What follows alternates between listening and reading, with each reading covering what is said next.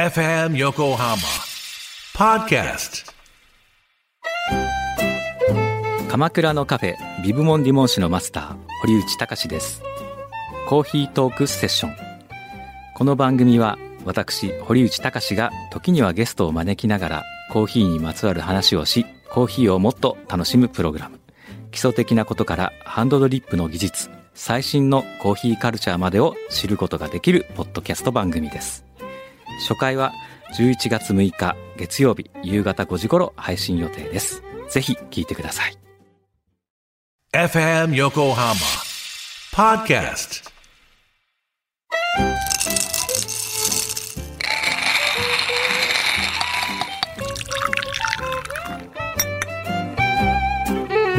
コーヒートークセッション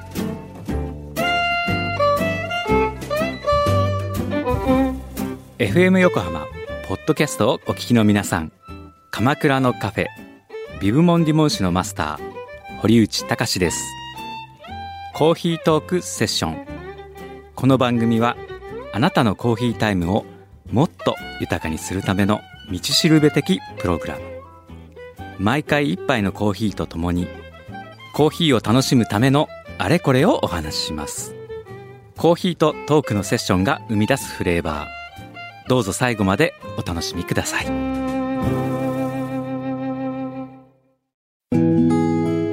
今回のテーマはコーヒーミルで引いてみる。ということで、えーコーヒーミルについてのお話です、えー前回の、えー配信ではコーヒーベイクド裏の深浦哲也さんがコーヒーを美味しく入れるコツというのを教えてくれましたよね。それがコーヒーを入れる直前に豆を引くということが美味しく入れるコツですよということを教えてくださいました。まあ本当に今回のテーマにぴったりのお話だったんですけれども、えーということで、えー今回はコーヒーミルに特化したお話をします。コーヒーミルは焙煎したコーヒー豆を粉にする道具のことで、コーヒーを抽出する際にとても重要なものなんですね。えーコーヒーミルはコーヒーグラインダーとも呼ばれています。まあ、美味しい一杯のコーヒーを飲みたいのならば入れる直前に引くというのが最低限の条件。今日も、えー素敵なゲストの方と一緒に進めていきたいと思います。日本最大のコーヒー機器メーカーとしてフジローヤルというブランド製品を世に送り出してこられた株式会社富士工機東京支店長の杉祐樹さんです。いらっしゃいまっほー。まほー。こんにちは。よろしくお願いします。お願いします。えーまずは杉井さんのプロフィールから紹介させていただきます。えー昭和61年生まれ現在37歳。学生時代にコーヒーに興味を持ち叔父が住むカリフォルニア旅をした際に店頭で大型の焙煎機で焙煎をするショップに出会い衝撃を受ける。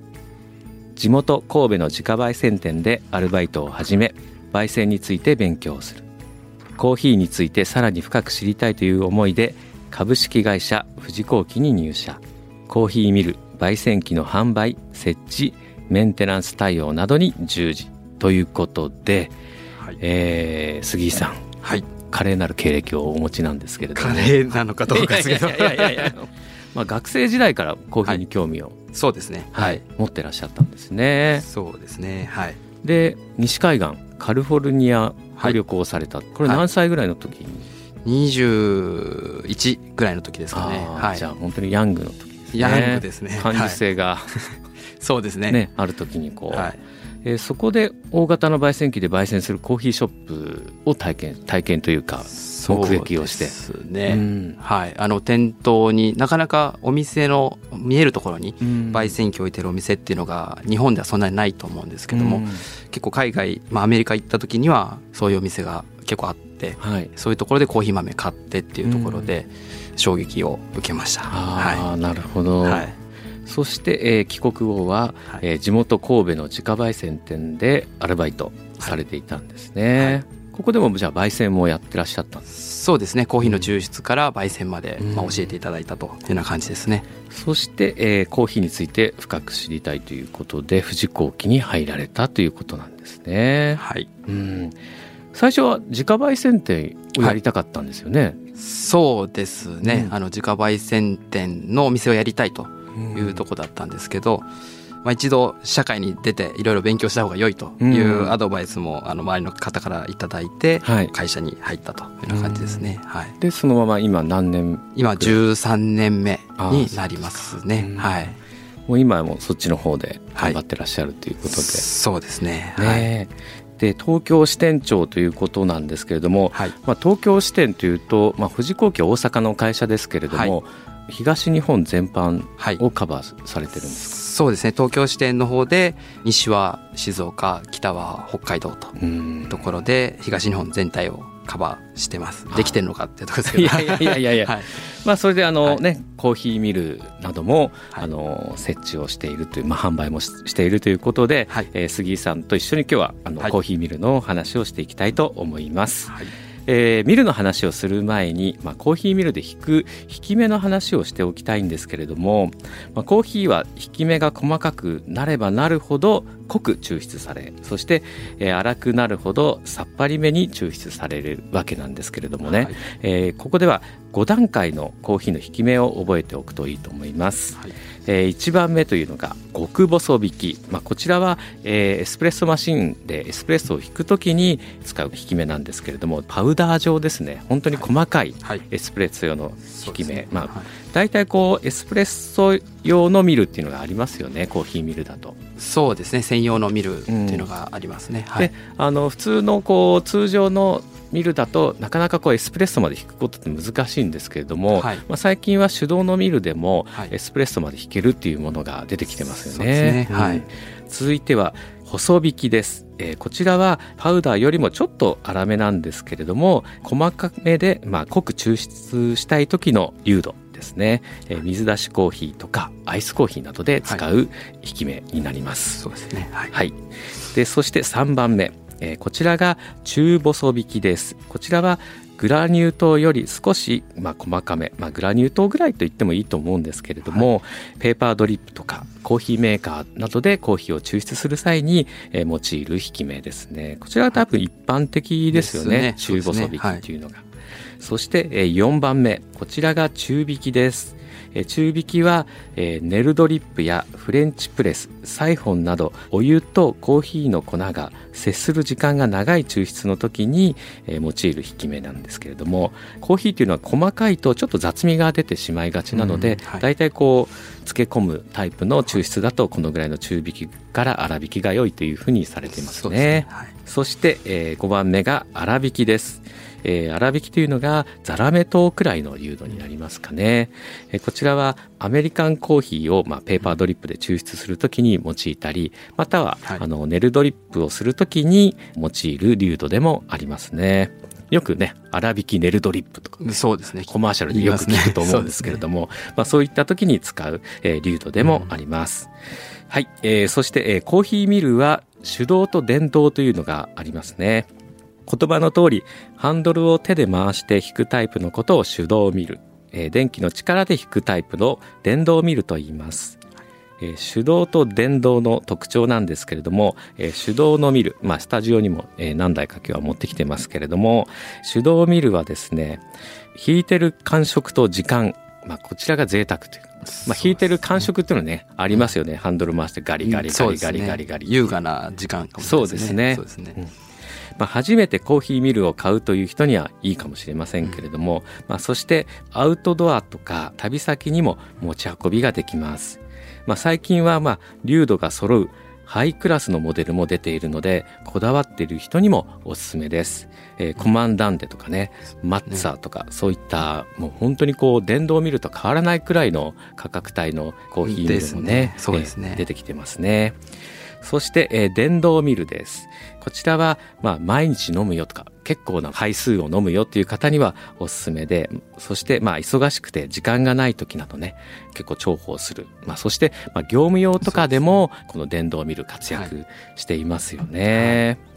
まあ、あの、僕もコーヒーミルはですね、えー手動と電動両方持っていてですね、手動のミルは、まあ、自宅に200すごい並んでますよね そうなんですよ。棚にそうですあのミルの棚にね並んでて、まあ、はい。使うものは決まってるんですけども、あ眺めててもねあの絵になるといいますか、すごいインテリアとしてもね手動ミルはね置いといてもすごく味わいがあるので、いいなっていうふうに思いますけれどもね。電動ミルもですね自宅で、まあ、4台から5台ぐらいは、はい。あの使ってますね。うん。今も集めてらっしゃるんですか？ミルですか、ははい。い、あの集めてますね。一回ちょっとあのストップしたんですけどまたこのコロナが明けてはい。少しずつ買い足してですね。もうちょっと止まらないですね。もう家に収まらないかもしれないですね。ねそうですね。本当に。新製品もねどんどん発売になってるのでですね。あこれちょっと試してみたいなっていう、うん。えー気持ちもあってどんどん増えてしまってますけどね。はいで今日はですね、えー杉井さんに、えーお越しいただいたということで、はい。えー電動ミルの話を中心にしていきたいと思うんですけれども、はい。まあ、その前に富士工機という会社について、えーいろいろ教えていただきたいと思います。えーはい。富士工機は、えー日本国内メーカーとして、まあ、多くの喫茶店やコーヒー専門店そしてコーヒー愛好家を、えー支えてきましたけれども、まあ、一体富士工機ってどんな会社なんですか、はい。えーっとまあ当社はですね、まあ、創業して今70年近く経つ会社でして、まあ、最初はコーヒーミルからスタートして形になります、はい、で今は焙煎機も製造してまして、はい。今はまあどちらかというと焙煎機の方がシェアとしては多いんですけども、うん。はい。えーそういった会社になります一体今何種類のコーヒーミル作ってらっしゃる、えーっと5種類5ですか種類。ね、はい、い基本的には業務用の業務用。ですね。はい。えこの業務用のミルも、まあ、5種類ということなんですけれども、はい、ミルの特徴もありますよね。ミルの刃とかもね。そうですね、グラインドウスと呼ばれるものと、はい。カットウスと呼ばれる2種類、まあ、あります。でカットウスに関しては、えー、と細かく引くのに特化したミミルでして、はい。極細まではいかないんですけども、うん。まあ、細引きから極細の間ぐらいのところまで引くようになっている、まあ、当社の製品としてはですね、はい。なってます。で、まあ、カットウスの特徴はそういった部分があるんですけども中引きとか粗引きになってくるとちょっと粒揃いが悪くななってくるっていうところがありまして、はい。もう一つのグラインドウスっていうものは極細引きっていうのはちょっと得意ではないんですけども、まあ細引きから粗引きまで、えーバランスよく引けると、なるほど、はい、いうところが特徴の薄になります。うん。はい。まああのこのカットと薄というね。両方薄にはなるんです薄にね。はなるな。そうですね。両方薄にある。そうですね。カット薄とグラインド薄っていうような感じで2すね。種類あるんですはい、ねですね。はい。まあその他あの電動ミルだとコニカルカッター、ねコニカル式とあはいとプロペラ式っていうのもありまして、まあ、こちらは私が説明すると、まあ、コニカル式っていうのが、まあ、円錐型のちょっと山型の刃になりますね。こちらはよくあのエスプレッソ用のグラインダーで使われていることも多いんですけれどもあとまあ手動のミルも大体コニカル式っていうものが多いですかね。であとは、えープロペラ式というのがこれは割とこうえーリーズナブルな電動ミルで使われているそ,、ねれこそこの言葉通りのプロペラのような刃がついていてこれがなかなかこう粒度が揃わないというのが まあ難点ではあるんですけども、ねまあリーズナブルでうんお求めやすいミルではありますかね。これ粒度揃うには振っていかないといけないですねこのプロペラ式をねですねそう引いてるうちにね。下が細かくなって上は粗いみたいな感じにそうなんどうしてもなってしまうので。うんまあそういったミルの刃があります。はい。そして藤幸喜さんといえばね、まあはいコーヒーミルといえばミルコですよね。はい。こちらが業務用としても使えますし、まあ、はい家庭用でね使ってる方も多いというゃいますねこのミルコ、このミルコについて教えていただけますでしょうか？はい。えーっと、ミルコがですね、今で、えーっと、35年経ったと発売してですね。発売から、うんはい。長年販売してるミルにはなるんですけはい、ども、ロングセラーですね。そうですね、まあ、発売した当初っていうのは20代か30代ぐらいしか月に、まあ、うん。販売がなかったとはい。いうふうに聞いてるんですけども、まあ、今現状は月に300台400台ぐらいとかっていうのは出ていくぐらい、まあ、販売されているようなミルになります。すはい。ごいですね。はいまあ、本当に業務であうん。の使われる方と、うん。まあ、ご自宅で、まあ、より良いミルをというところで結構高価なんですけども、まあそうですよね。はい、うん。あの本格的にコーヒーをこう楽しみたいっていう方がうん。お買い求めいただいているような感じですね。うん。はい、現在このミルコはカラーがブラックとレッドとイエローそうですね。3色あはい、るんです基本色がね3色ですね。はい。でまあ私の鎌倉のビブモンディモンシュでもですねオリジナルカラーを作っていただいて、はいこちらが2011年にね、あのはい。初めて作っていただいたんですけれども、ちょうどその色が選べるよっていうことで何回か打ち合わせをさせていただいた時に、やっぱりこうお家のキッチンに置いていてもはい。すごくこう邪魔にならずに、うん。そのキッチンとしても映えるようなはい。色合いということで選ばせていただいたのがフランスのヴィンテージミルのプジョーという、はい。まあ、車とかはい。自転車で有名なね,、そうですね。はい。あのプジョーがコーヒーミルを作ってるんですけども、はい。そのプジョーのディアボロっていうはい。品番のコーヒーミルがあるんですね。はい。でそのディアボロの使っていたベージュの色をはい。がモチーフになってるんですよ。リボンシュカラーそうなんですね。そうだからなかなかねうん説明するのが難しいんですけど ミルクティー色って言ってもねまあ近いんですけど、まあ、コーヒーミルなのにミルクティーの色っていうのはどうなのかなっていう思いますし、まあ、カフェオレよりは薄いしそうですね。薄めのカフェオレというようそうななんですよ。その辺がちょっと言葉って難しいなというふうには 思うんですけども、まあ、結構このオリジナルカラーで作ってるミルコも何台かありますよね。そうですね。今でおそらく3種類、4種類ぐらいは別の、うんはい、カラーで。出てるんですねそうですねやっぱり可愛いですよねキッチンに置いてるとね。そうですうんねミル。コはい。でまあコーヒーミルといえばね一番こう皆さん使っていてはい。気になるっていうのが静電気対策はい。だと思うんですよね。結構お客様からう、んこのミルク本当にいいんだけど、うん唯一、まあ、静電気うんが起きてしまうところが、まあ、これがなんとかなったらうんもう100点満点だとうん言ってもらえるぐらい、まあ、ちょっと静電気っていうところが、まあ、苦戦しているところではあるんですね。うんはい、結構粉砕スピードがこのミルク速いと思うんですけども、粉砕スピード速くするとうん。静電気がどうしても起きてしまうんですなね。はい。でまあ、それがちょっと引いた後に、まあ、周りにちょっと飛び散ってしまうっていうところが、まあ、ちょっと難点ではあるかなというところではありますね。まあ、はい。この静電気対策っていうのがねそうですね。まあいろいろ受け感を変えてみたりとか、ね。はい。ちょっとアトマイザーで引く前に豆をこうちょっと湿らせて引くとか、はいそうですね。いろいろやってる方も多いですよね。いらっしゃいますね。うん。今あのコーヒーさくらさんっていうところはい、がミルコの出るうん。口のところにはい樹脂でできたパーツをつけると、うん。まあ、静電気がちょっと減りますよっていうようなパーツを、まあ、販売されてたりはするんですけどもまあ、実際よくはなるかなっていうところにはなりますね、はうん。なるほ、ど。いそういったものぐらいしかなく、まあ、会社ではいろいろ対策練ってはいるんですけども、うん。まあ、まだちょっとこれといった対策ができてないようなところにはなりますね。なるほど、はいあとこのメンテナンスっていうのはどうなんですか、はい。あのコーヒーミル、そうですね、うん。あの基本的には内部の、まあ、うん。薄があるところですね、についたコーヒーを、まあ、取って、うん。あのブラシとかでですねちょっと掃除していただくっていうぐらいで、まあ、毎日使っている方であれば、うん。まあ、そこまで神経質になってメンテナンスっていうのをしなくても、まあ、うん。問題はないかなとは思います。うん。はい割とこう深入りをね続けちゃうとちょっと掃除しないと粘土みたいになっちゃうので,、ちょっと深入りがが好きな方ははい。割とまめにこう、うん。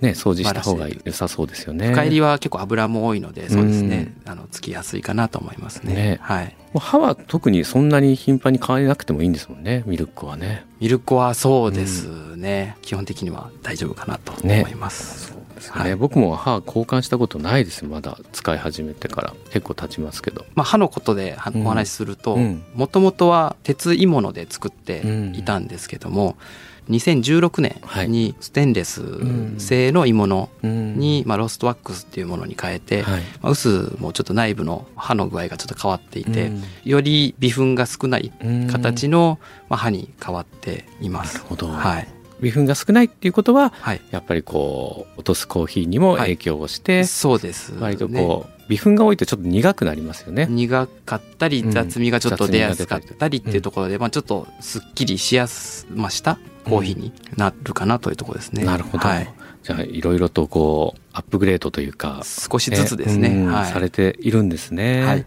でこのミルコっていうネーミングなんですけど、はい。この由来って、あの当社のミルですね、うん。まあ、ラインナップがいろいろあって、はい。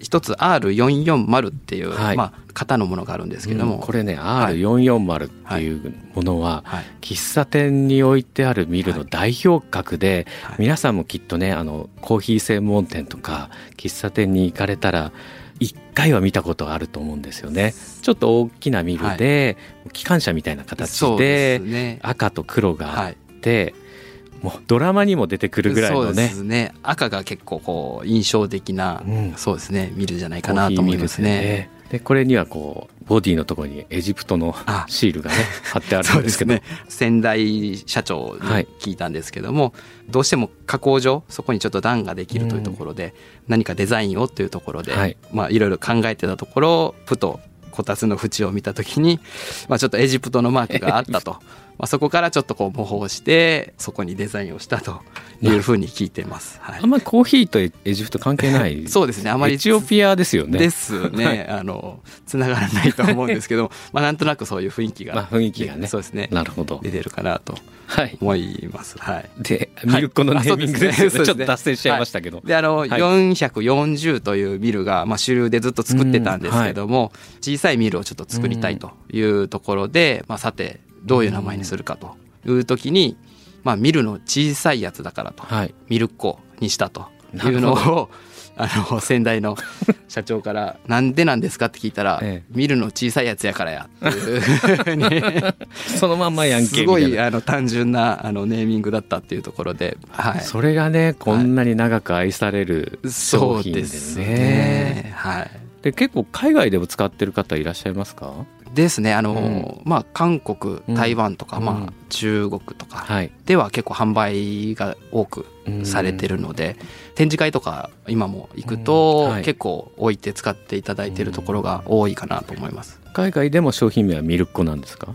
ミルコですね。そうです、ね、もう本当に国際的なこう 商品にな,、ね、なってるんですね、はい、やっぱこうアジア圏も最近ね注目集めてますからね、ね、はいえー、たくさんこう富士工機のミル使ってもらえるとい。いですね、はい、さてそれではそのミルコを使って、はい、えー、ドリップタイムといきましょう。はい。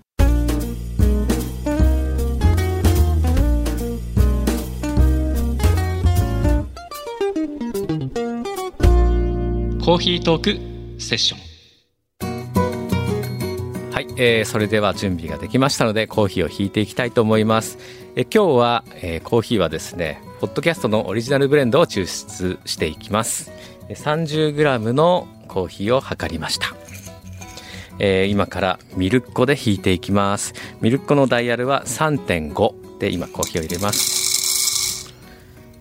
で蓋をします。で引いていきます。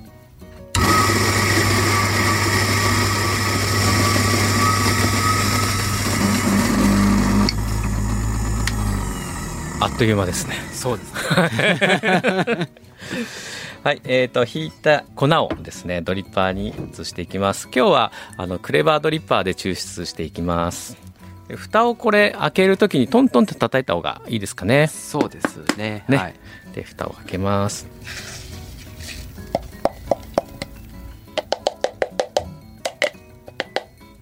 はい、入りました。したら、えーと、デジタルスケールの上に、えー、置いて測っていきます。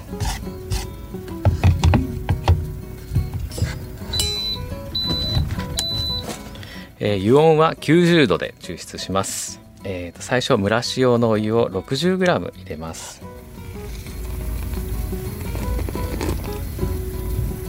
で、だいたい約50秒待ちます。普段杉井さんはお家でコーヒーを入れる時はハンドドリップですか、はい、いやもう最近はコーヒーメーカーでコーヒーメーカーで、はい、入れて毎朝ボタン一つで。そうですね、はい、お気に入りの豆とかあるんですか？好きなコーヒーは、まあ、どれも好きなんですけど、まあ、ケニアとかエチオピアとか。アフリカ系がね、アフリカ系が、やっぱりこのエジプトのシールにも、ね、関係するわけです。は いさて、えー、そろそろ50秒経ちますので、えー、本抽出いきたいと思います、えー、クレバーなので、えー、そのままお湯を入れていきます。こちら 400g、えー、400cc ですね。入れていきます。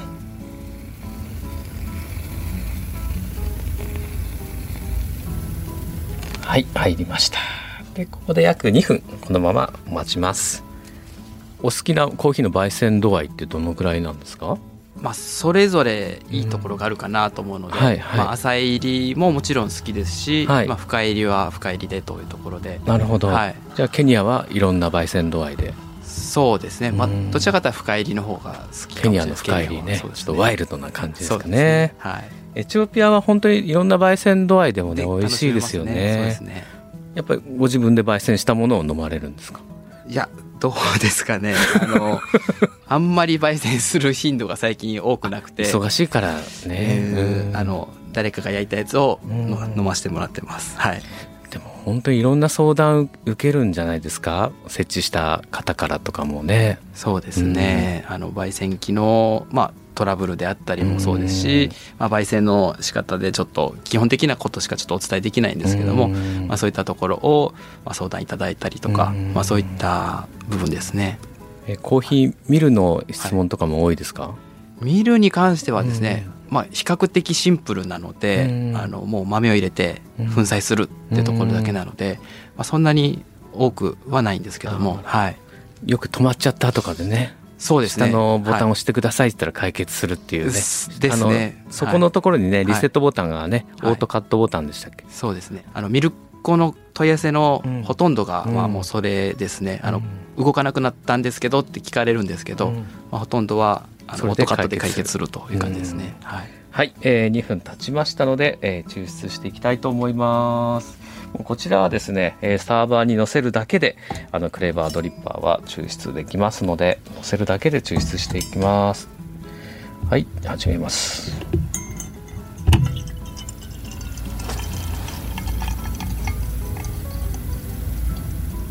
えー今日のコーヒーは、まあ、ポッドキャストのオリジナルブレンドということで、えーガテマラのブエナビスタ農園の芸者のウォシュドをベースに、えーエチオピアのイルガチェフの、えー G1 のウォシュドこちらもウォシュドですね、えーこちらをプレミックスでブレンドしてチューブ化入りで焙煎をしたものですね。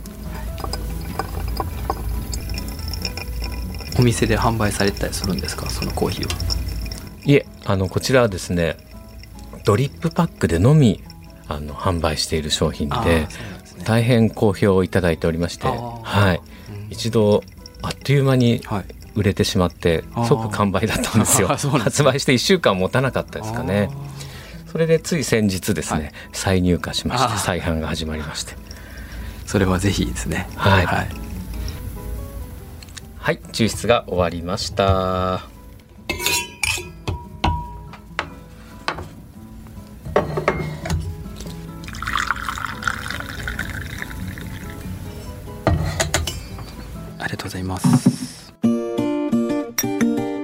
えーコーヒーが入りましたので早速飲んでみましょう。はい。ね。あのミルク粉でひいた豆。一味違うと。そうですね。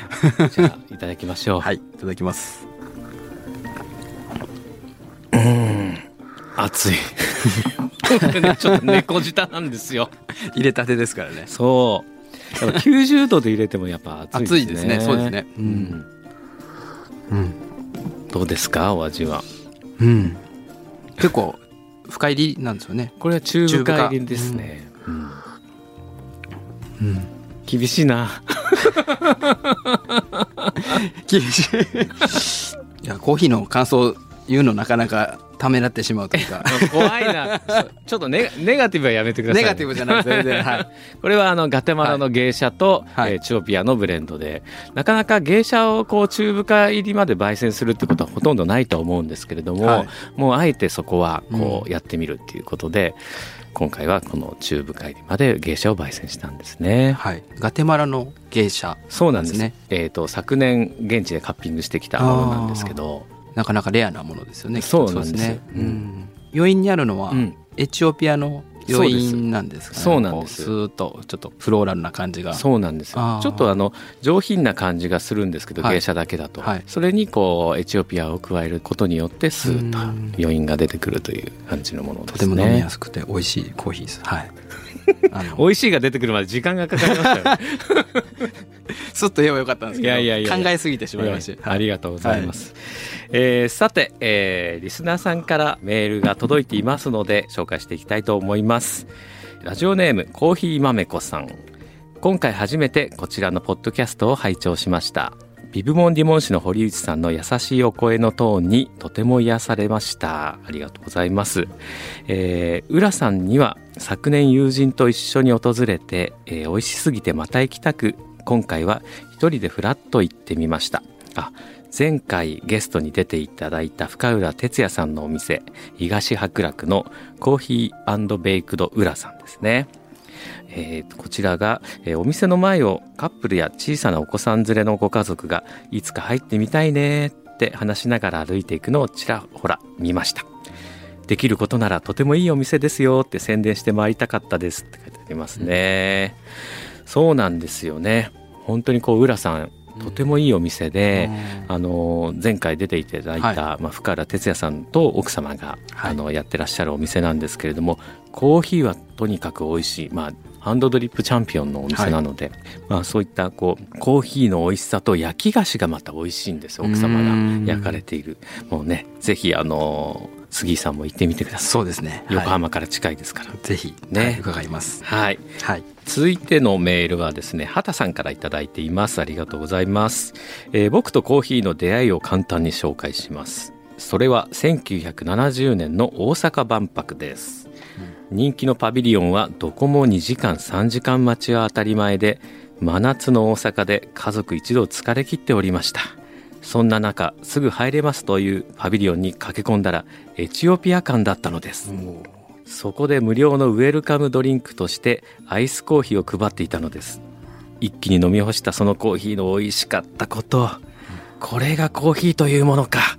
と万博から帰った後は再びコーヒー牛乳を飲む日々でしたがその時の鮮烈な記憶は残り大人になってからコーヒー好きになったというわけです。という、えーメールをいただきましたけれども大阪万博はい。1970年ということではい。ねすごい記憶が残ってらっしゃるんですエねチオピア館の本格的なコーヒーですね,、大阪といえば藤子機さん大阪の会社ですよね。そうですね、はい。大阪が本社にある会社になりますね、はい。うん杉井さんも関西ご出身で。はい、えーっと関西ですね。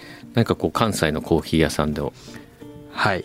関西のコーヒー屋さんで。まああのごご自身がね働かれていたコーヒー屋さんとかねはい。思い出があれば。まあ学生時代にアルバイトしていた、まあ、神戸の畑コーヒー店あそう。のところですねそちらもまあ、畑さん。畑さんなんです 畑さたまたまですけどもね、えマスターともしかしたらってことはないか、うん。とは思うんですけど、はい。まあ、そこでコーヒー詳しくこう教えてもらって、えうん。はい、焙煎のやり方であったりとか、初めて機械を使ったりとか、うん。もうすすごく刺激的というか、うん。あの本当コーヒー豆があの豆が出てきた瞬間、なんかちょっと気持ち悪いんですけど可愛いなって思うぐらい、っ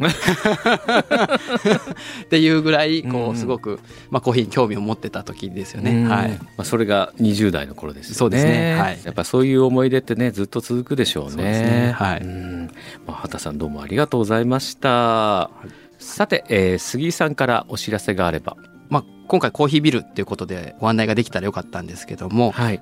あのちょっとミルのとこはあの今のところ発売新しいもののあの予定はないので、くるくるカンカンと呼ばれる、はい。えーっとご家庭であの楽しんでいただく手回しのロースタはい。ー。を昨年の4月に発売しました。うん。まあ、基本的に業務用のあの焙煎機であったりっていうものを作ってたんですけども、はいまあ、コロナ禍もあったりとかで、うん。あのまあ、コーヒーを自宅で楽しんだりとかアウトドアで楽しんだりとか、まあ、そういった時に使っていただける器具をというところであの発売をしました。はい。これは容量というかどのぐらいの焙煎ができる？はい、えっ、と1回あたり 125g ん。ですね。あのまあ、ご家庭で家族で、まあ、4人ぐらいとか、うんまあ、45人ではい。あの1回焙煎していただいたら、まあ、ちょっと減って 100g ぐらいに、うん。あの仕上がるような形でその日と翌日とか、うんまあ、そういう形で楽しんでもらえる焙煎量でいいかなっていうところで、うん。そうですよね、はい。こちらが発売になっているということなので,、そうですねぜひねあのはい興味のある方は、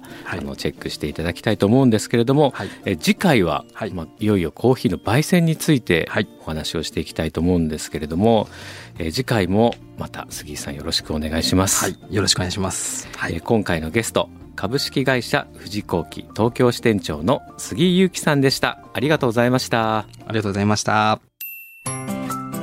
さてコーヒートークセッションでは番組の感想コーヒーにまつわる思い出や好きなコーヒー店の話マスターや店員さんとのほっこりエピソードさらに恋愛相談にもお答えしちゃいますのでぜひともお送りください。宛先は cts アットマーク fm 横浜 .jp cts アットマーク fm 横浜 .jp です。また番組のハッシュタグもできましたので、えーぜひあの X 旧ツイッターでぜひぜひ皆さんつぶやいてください、えーハッシュタグは CTS847 です。ぜひよろしくお願いします。そして番組オリジナルグッズのドリップパックも発売中です。えー一度品切れしてしまったこのドリップパックなんですけれども、えー皆さんのリクエストにお答えして2月9日から、えー再販をしています。最高級品種の芸者をベースにした贅沢な中深入りのオリジナルブレンドです。販売はカフェビブモンディモン酒店頭とディモン酒のウェブショップのみ、えー美味しい入れ方はコーヒートークセッションボリューム6で配信中です。こちらを参考にぜひ楽しんでください。コーヒートークセッションは各週月曜日の夕方5時頃更新されます。ぜひお聞きのアプリでフォローお願いします。それではまた次回。美味しいコーヒーを用意してお待ちしています。コーヒートークセッション。お相手は鎌倉のカフェビブモンリモン市のマスターの堀内隆でした。本日もご来店ありがとうございました。